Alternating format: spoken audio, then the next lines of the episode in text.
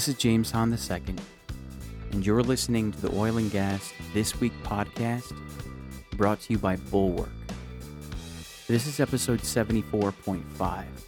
Point 5 episodes are my chance to speak with entrepreneurs, executives, and thought leaders from inside and outside the industry, to hear their stories, what inspires their work, what culture drives their company, what innovations they're bringing to the oil field. My guest today is James Wanjama, petroleum engineering student at the University of Houston. We often say the greatest thing about oil and gas is the people who work in this industry. Talking to James Wanjama filled me with a similar sentiment about our country. The greatest thing about America is the people. Those who grow up here and those who come here in the pursuit of happiness through living the American dream. But James's upbringing was anything but a dream. He grew up in rural Kenya. His family had no running water, so he spent his evenings after school fetching water from wells. His parents regularly made long pilgrimages from the village to the city to sell food they grew to provide for the family. So how does a young man who grew up in abject poverty, where having electricity was a dream, come to live the American dream? James stopped by Tribe Rocket Inc's first studio in the Galleria in Houston, Texas, to tell us the story. Back then when my parents and their parents were naming kids, they were actually naming them based on how they see their kids are. So their last names actually meant something. So like my dad's name, which is Wanjama, which is my last name, actually means something who's got plans. So Njama, it's plans, and so Wanjama is someone who has plans. Us white people just don't have it like that. My last name is German. It means rooster. It just doesn't have the same ring to it, right? You surely don't. But you've had plans from the beginning, so let's start back there, because you are from Kenya, right? Talk to us about that, because we were just looking at it, and so for anybody that doesn't know, because plenty of us ignorant Americans like myself, let me look it up the map, make sure I got the right side of the country. Wait, no, it's a continent. Yeah. So it's over there on the east coast of Africa. Right. What year were you born? I was born in 1986. 1986. Right. And what was it like growing up? Well, we moved because my mom was the oldest in her family. So we grew up with my grandparents for... until I was about like 5 years, and then so that's when we moved on our own. We moved to Nairobi, where my mom and my dad, they were like business people, so you know, just trying to make ends meet. It was real tough growing up because the place that we moved to, it didn't have any clean water, no electricity, so we... In Nairobi, it's the capital city. Yeah, but we were living in the outskirts of Nairobi. So, but even still, Nairobi itself, it has tap water, which is not really clean, drinkable water. To this day? Right now, it has improved right now. Right now, it's much better, but back then, it was really bad. That was back in 90s, like early 90s. So we used to go fetch water with my brothers, and mostly we'd get... reservoir waters from the quarry. I don't know if you're familiar with that, the aquifers. So that's where we used to go get water. And so it was like a bare land. So the next neighbor was probably like half a mile away from you guys. And so you can imagine something like electricity, we just, it's nothing that we thought that would ever have. So it was really tough growing up. You mentioned your parents were business. What were they doing? Well, it's just odd jobs, whatever they'd come across. You know, that's what we considered business. I mean, Well, business back there, it's not like as fancy as you'd think. Somebody saying that, yeah, he's a business person, and so you eventually, I mean, you automatically think that they make a lot of money. Over there, it's just somebody who has a small kiosk that's selling vegetables. That's a business person to you. That's your average business person. And I, just from talking to other immigrants from Africa, I know that I've actually found out or discovered that at least in Nigeria, what people call rich is, to Americans, is just getting by. That's correct. That's very correct. Yeah, it's a whole nother world. And so you grew up with no electricity. Yes. No running water. No running water. Your whole life? Yeah, for most part of my life. Until I got to be a teenager, that's when we started having distribution of water. And we started getting at least tapped water close by, but not exactly to our house. So, yes. So you still had to fetch it? Yes, we still did.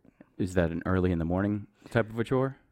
Yes, it was early in the morning, but mostly late in the evening when we came home from school. That's all you want to do when you get home from school, right? Go and get a bucket of water. It's nothing every kid wanted to do because you wanted to get home and, you know, finish your homework and play with your friends. But that was a luxury. Playing around was a luxury. And if your mom caught you playing around and, you know, you hadn't finished fetching water and, you know, doing your chores, it was bad for you. Yeah. I know that. I know there's a Trevor Noah joke about that, but I won't go there. No. No, Oprah. We will not. We will not. We will not punish the children. We beat the children. I'll cut that out. Yeah. Still really funny. Yep. So there's hell to pay. So growing up then in that type of environment, is that where your current passion for energy comes from? Yes, that's where it comes from, and from observing what I went through and what most of my friends went through and the society at large, it's something that I felt like I should really do something, because if you didn't have, let's say, five shillings, which is, it's some pennies in dollars. If you didn't have that for kerosene, you'll probably most likely that night won't even have light in your house because we're using lanterns. And so the only source of fuel that we used to cook was just firewoods. And so that's something in the house too. Yeah, and that's something especially in Nairobi was hard to come by. So in the rural areas, it was much easier, but Nairobi was kind of hard.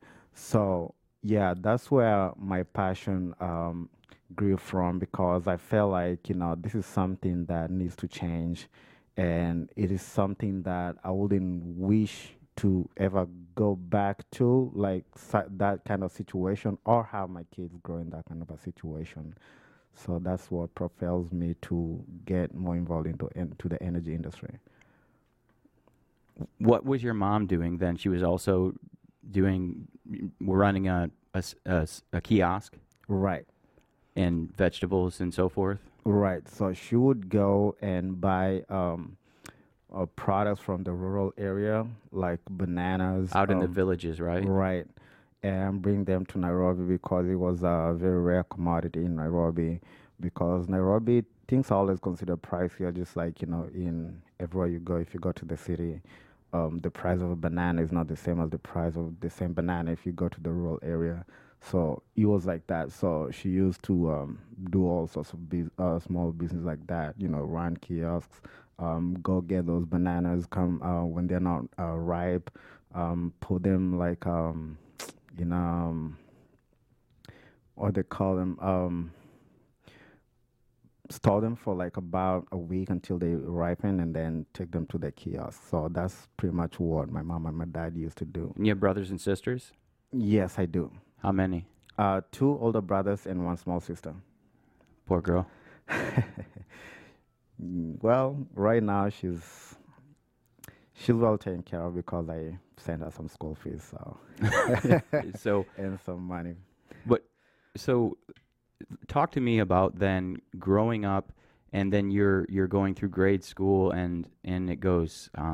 There's different phases, I believe, in African school systems. It's not well. It's similar to here, where we have elementary, high school, and so forth. Do you have 12 grades? No, our system is called 8-4-4. That's right. Yeah, it's 8 years in primary school, 4 years in secondary school, and 4 years in higher education, which is university level. So yeah, it's called the 8-4-4 system. So it's pretty much a combination of grades 1 to 12 for primary and secondary. And was that a good education for you? No, it wasn't. Talk to me about that. It wasn't in the sense that only one exam determines your future. So at the end of your 8th year in primary school, you're tested with the examination board, which is called NEC, National Examination Board. And so it's one standardized test that it doesn't really matter, you know, if you are sick or if you had family issues. If you perform poorly in that national exam, you're seen like a failure. If you don't get A's, you're seen like a failure. Even B's, they're not considered something prestigious to take home, so you had to get A's. And so if you don't perform well, you don't go to a good high school, which national schools were the best. You don't get to go to a good national school. That means you don't get to a chance to go to university. And that means that your life pretty much is just doomed, because you won't excel in life if you didn't go through those processes. There's an educational type of class system based on how you test on that one test. Not really. Yeah. Yeah, not really. Because it was more unfair than fair, in the sense that, especially in my primary school, we had classification of classes. So let's say like in class 8, you had East, West, and South. So East were the brightest kids, and then West in between, and then South, it was like the less bright kids. And so you'd see like teachers weren't paying much attention to the South. And even when they'd make noise, and I mean, the teachers would show up late to classes and they wouldn't pay much attention to them. So it's like just pushing them through graduation. And after that, it's just to the society. And also growing up, you grew up around the time that the Somalia famine was going on right across the border. Correct. And what was that like? It was brutal, because a lot of friends that I know where the Somalians were actually moving to, there were like a lot of conflicts, because it's just like today's American, the immigration system in the U.S. where immigrants come, like, you know, most of them, like, they come illegally, and then they take Americans' jobs, that's how, like, most of Kenyans used to view them. And so that was a big deal, and even the little resources that still Kenyans were trying to scramble for, they were being used or being divided between Kenya and Somalia. Although we could still, although in terms of food, Kenya has plenty, because our main economy is based on agriculture. So we could afford food for Somalians, but when it comes to monetary funds and things like that, that's when we actually felt a burden. But back then the economy wasn't as strong as it is today. So what's the economy like in Kenya today? The economy right now it is pretty good, because Kenya is considered as one of the powerhouses. It's actually a powerhouse in the East Africa, but the only thing that's dragging that country behind is corruption. Typical African continent story. Right. And who do we have to get rid of this time? Well, Like I was just recently reading about some of the appointed cabinet officials, you know, that just being indicted for massive corruption deals.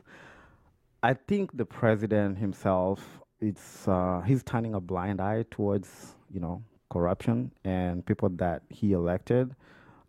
It's kind of like, well, I made that choice. I have to live with it, you know. It's not like, okay, I entrusted you, you betrayed me, and, you know, there you go. No, it's not like that. So it kind of seems like he's mostly protecting some of them, some of the people who are being accused of corruption. And it's something that is not helping the country grow, although he recently declared it to be like a national epidemic. So he's got good rhetoric. We'll see if he backs it up. Yeah, although he did that, I think that was when he was in Paris. So I hope it's not an international stand.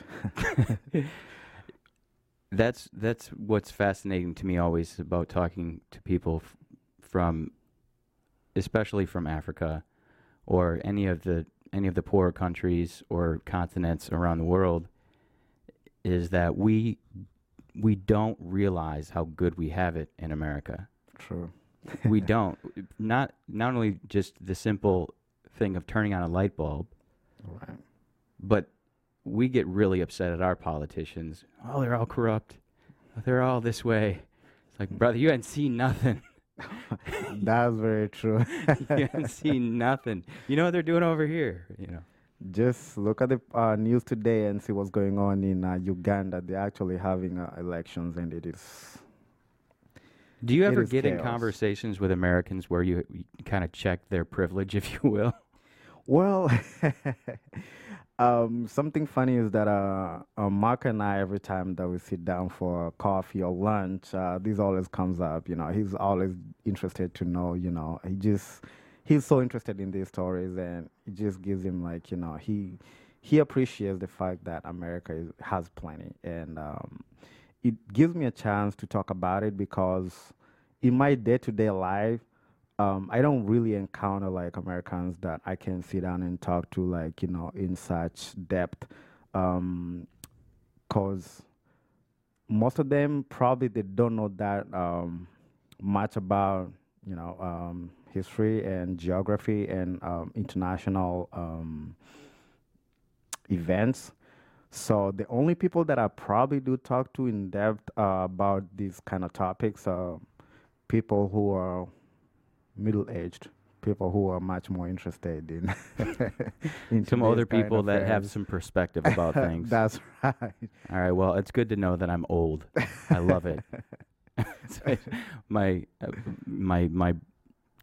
son's cousin told me last night I was an old man, but then he followed it up by saying I didn't look like an old man. So I appreciated that. So I really appreciate you taking us through that. But let's transition now and talk about how you got into the States, because you said you had family here already in Dallas. Is that right? Right, that's correct. So, at what age were you when you made that decision to come to America? So that was when I was still in college back in Kenya, like in my 20s. 1920. That's when I was like, you know, I need to pursue something. I need to get out of here. I need to have a whole different perspective about the world and see how things work out there, because everybody that I know, they've just been around the same place, grown up with the same problems, and there wasn't anyone offering any solution. And I knew that I had a cousin who was in the States. Actually, I had two of them. One of them was in Boston, and the other one was in Dallas. So I started talking to them. And you said, up. no snow. No. No snow. I'll pass on Boston. They just had the worst snowstorm of all time, I think, last week. So. Oh, really? Oh, yeah, I saw that. Yeah. Guys, they were skiing through the streets, doing skateboard tricks and so forth. Put it in the show notes. That's brutal. So you were like, yeah, no, I'll go to Dallas instead. Exactly. So they both told me, you know, how different cities are. You know, the Dallas was a good place to be. And, you know, they told me the cost of education, especially if I come to community college, won't be that expensive. So from there, I'll But I'll figure out. I skipped a step though, because you were doing civil engineering before that. Right. So you've always had the sickness of an engineer's mind. Right. I've always actually loved solving problems, and one of my science projects that I did in high school was converging sunlight to a focal point using a parabolic shape figure, pretty much wrapped up in a foil, and putting it at an angle and putting stands on it. I'm just acting like I know what you're talking about right now. Go ahead. Anyway, it was a cool science project that could help somebody, because if you know, that part of the world is semi-arid, so it is like really hot. The sun is like really scorching. If you stand outside like right about now, you would feel that somebody's putting a lens on your head. That's how hot the sun gets. What does the temperature get up to in the summer? Well, the thing about Kenya is that we don't really have like this the number of seasons that we have in the States. So it's like California kind of a thing where it's just sunny. Yeah, but it gets cold around July. So if somebody's telling you about how cold it is, they reference to like July's weather. They're like, man, it feels like it's July. And it's 45 degrees, 50 degrees out. Yeah, that's when it gets like really like cold. It's like Houston, like a Houstonian. Right, but during around January, that's when it's like scorching hot. It's really hot. And it's dry, so it's not like even... Are we talking about 100, 110 type? Yeah, something like that. Yeah. Exactly. Something like that, because we don't use Celsius, because we're Americans, darn it. America. Our own units, huh? Right. So, going back to high school, so that's when I realized from that, I love math, I love sciences, I love chemistry, I love physics. My physics professor really loved me because I made the school go to a provincial level, which was a big deal. And so I was not a biology person, so I knew for a fact that I love solving problems. I'm an engineer, have an engineer's mindset. And so that's what I started working on when I graduated from high school. I enrolled to a college, and I started working on my civil engineering degree so at the moment I was still thinking about coming to the U.S. And so I started applying, and then I got the opportunity to come to the U.S. I enrolled to a community college in Dallas, and at that time because I knew that civil engineering was not going to get me exactly into the energy industry, and I didn't know about petroleum and petroleum engineering. You said you did or did not? I did not. So I just started doing my research and into what field would actually lead me into the energy industry. And, that's when I came about oil and gas. I researched more. Did that happen when you were in Kenya as a civil engineer student? No, that did not happen when I was in Kenya. Okay, so once you got to Dallas, and did you kind of feel the oil and gas presence in Dallas? Did that have anything to do with it? Well, not really, because I was like, it is so different because you have a different mindset. Like you don't really know it's exactly how the city that you're in, how the country that you're in functions and operates. So I didn't really know that, being in especially Texas, that we're sitting on reservoirs. I didn't know that. You're like me. I just stumbled into the largest industry on earth. I'm from Michigan. I always say the only thing I knew about oil growing up was that I had to change it every 3,000 miles. I was supposed to anyway. And I moved to Austin. All of a sudden, I got a job in oil, and I've been here ever since, and they can't get rid of me now. 6 years almost in July. And so continue though, because that's fascinating.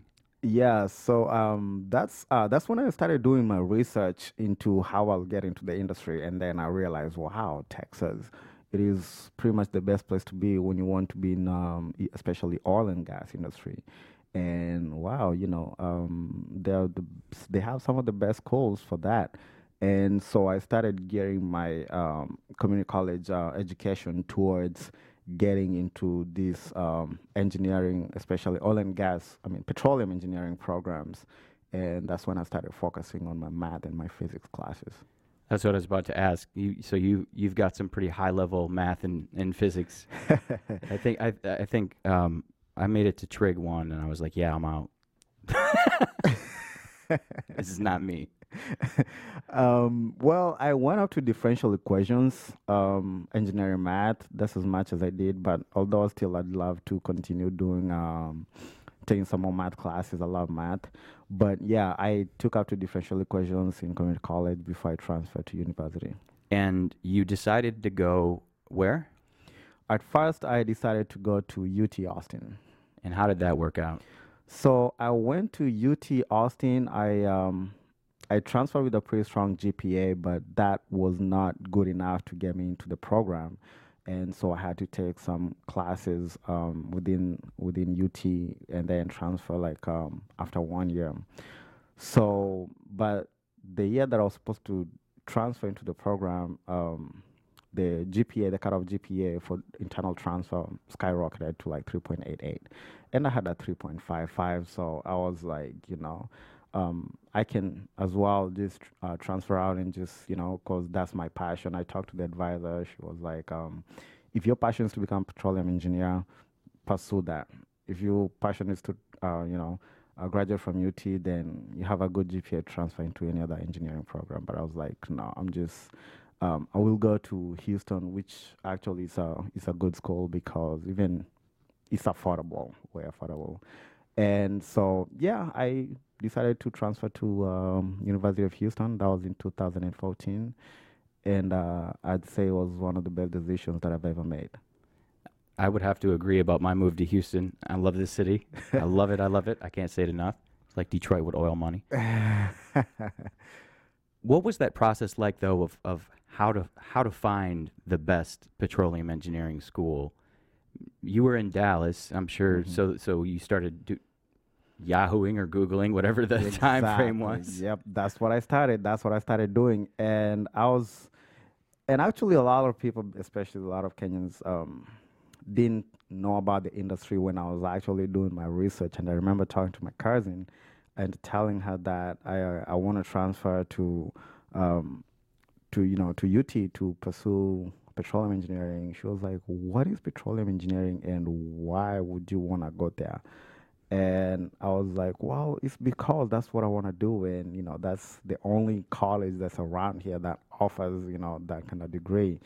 So while she didn't understand why I made that move, but But later on, she actually understood because she got to know more about petroleum industry as we talked. But I did that research just from Google search. And how many schools did you apply to? I applied to UT, A&M, Texas Tech, and U of H. All Texas schools. All Texas schools. You said, I've seen the light. I'm clearly where I need to be for energy. Right. I'm staying here. That's great. And so you came to U of H, and right. And you're there now. I am there now. And you're graduating soon. Yes, I'm graduating next spring. And with a bachelor's? Yes, a bachelor's in petroleum. A bachelor's in petroleum. And you're looking for an opportunity. Yes, I am. I am actively seeking for internship in the oil and gas industry. And I am very actively looking for that because I want something that will probably transition into a job offer by the end of the year. And I'm very optimistic. How so? Well, I know my work ethic distinguishes itself. So I know, given the chance, the company that I'll work for, they wouldn't want me to leave.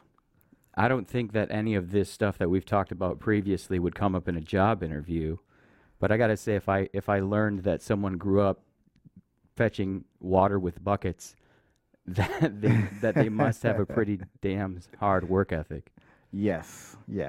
It's built in you. But I really loved something that you said when we talked on the phone, because you said that something to the effect of, "It was very hard, but I wouldn't trade it for the world."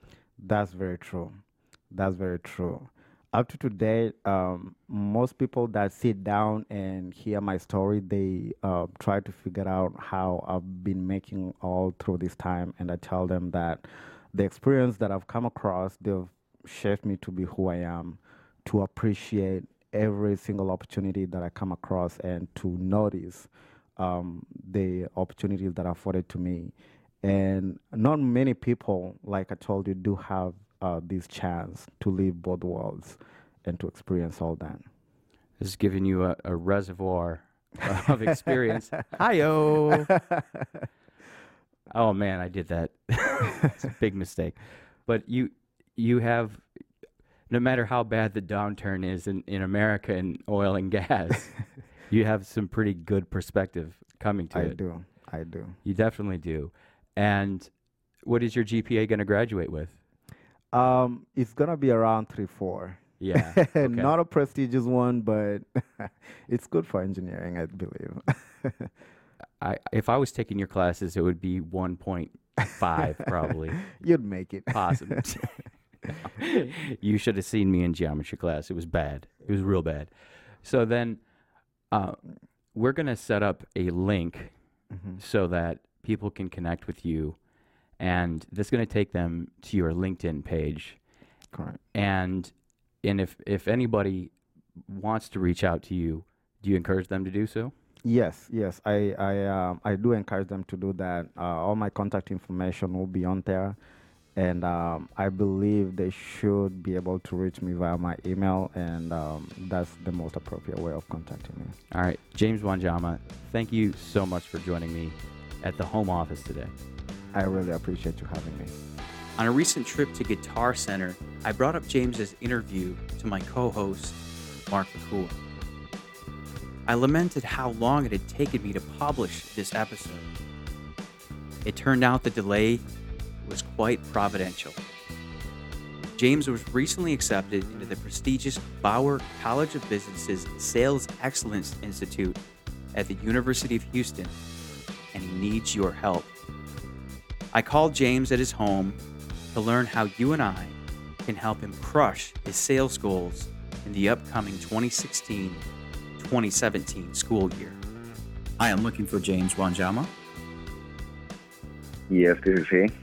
James, this is James Hahn II from the Oil and Gas This Week podcast. Hey, James, how are you? Hey, brother, I'm doing pretty well. We're finally gonna release your episode. Can you believe it? Oh, man, I can't believe it. It's been a while. It's been a while, yeah. It was even at my old apartment and everything. Oh, wow. Yeah, a lot of changes, huh? I'm in the museum district, now, and you were at the original home studio out in the Galleria, but I'm actually really glad that there was a delay. And I feel, although I do feel bad because I've said we're going to publish your episode at least 3 times at the end of other 0.5 episodes. Don't worry about it. I mean, it's better late than never, right? Well, that's exactly the point, because I was talking to Mark the other day, and he said that you're now enrolled in the Program for Excellence in Selling at the University of Houston. And I thought, man, what a perfect opportunity to hopefully get some support around what you're doing there. So tell us about the Program for Excellence in Selling. So the Program for Excellence in Selling is the number one sales program in the country.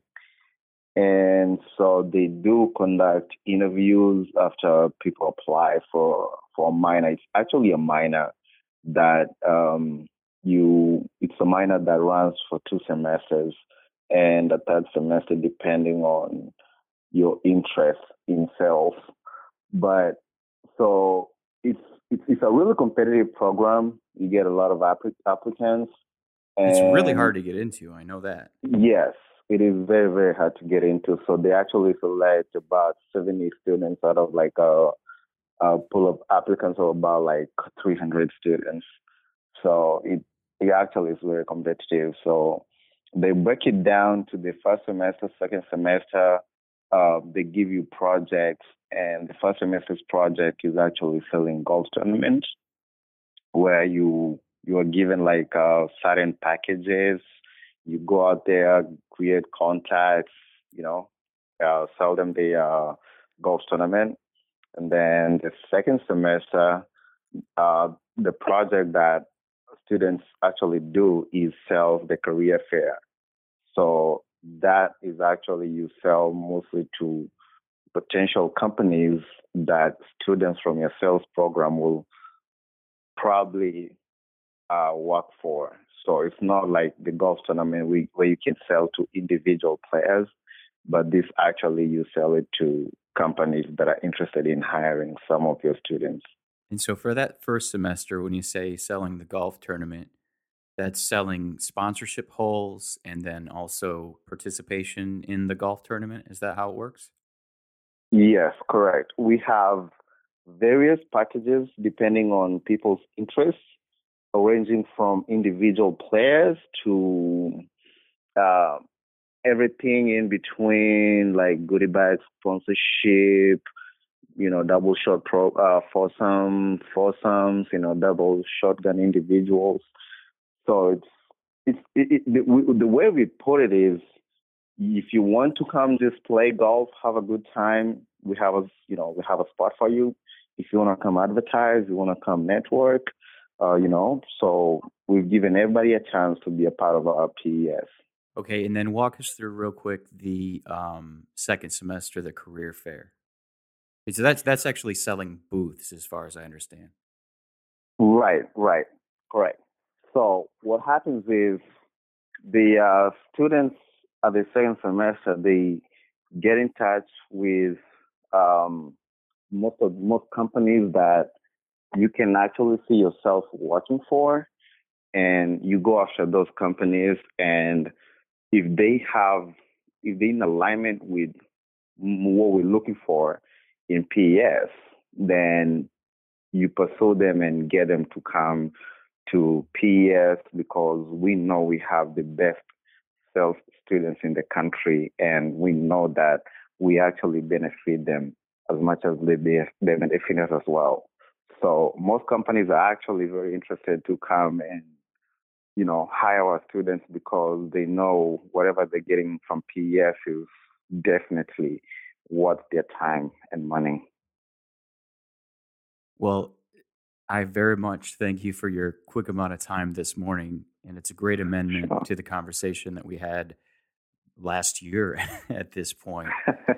I'm going to make it really easy for everyone to help James crush the sales records, because we have some friends of the show that have been through this program and they hold some of these records. So we got to help James crush them in all good fun. It's just sales people. So, and I'm an engineering student, so I'm not really good in sales. Well, they got you in the program, so you clearly have potential. And so we'll talk offline, James, about the correct place to send them. But regardless, it's going to be really easy to get there. It'll be triberocket.com/TWJW, triberocket.com/TWJW. So that people can get straight to you and either participate in the golf tournament or the career fair, because we got to help you crush those goals. Crush them. That's true. Actually, that's one of my main goals. I'm planning on becoming the top producer for next fall for golf tournament. I love it. That'll be a great help. Thank you, James. Hey, it's my pleasure. It's my pleasure. Thanks so much for your patience. And I will hit you with a link as soon as this is live next week. That sounds fantastic, James. All right, brother. Thanks so much. Thank you. Thanks for listening to this 0.5 episode of the Oil and Gas This Week podcast.